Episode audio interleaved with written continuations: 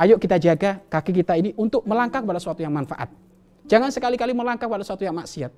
Lalu hendaknya kaki kita kita jaga dari apa Pak Ustaz? Satu, jangan pernah engkau melangkahkan kaki tempat-tempat maksiat, mohon maaf diskotik, tempat-tempat mabuk, tempat-tempat zina. Ya, itu jangan, jangan sampai. Melangkahmu satu langkah menjadikan sebab Allah murka. Melangkahmu satu langkah menjadikan sebab Allah murka. Beberapa langkah Allah lebih murka. Berkali-kali langkah murka murka Allah. Jangan, jangan.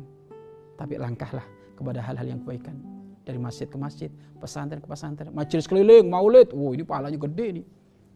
Makanya majelis keliling maulid, selain kau berjalan kaki, juga nggak apa-apa keluarkan mobilmu. Setiap satu tetes bensinmu akan dikasih pahala.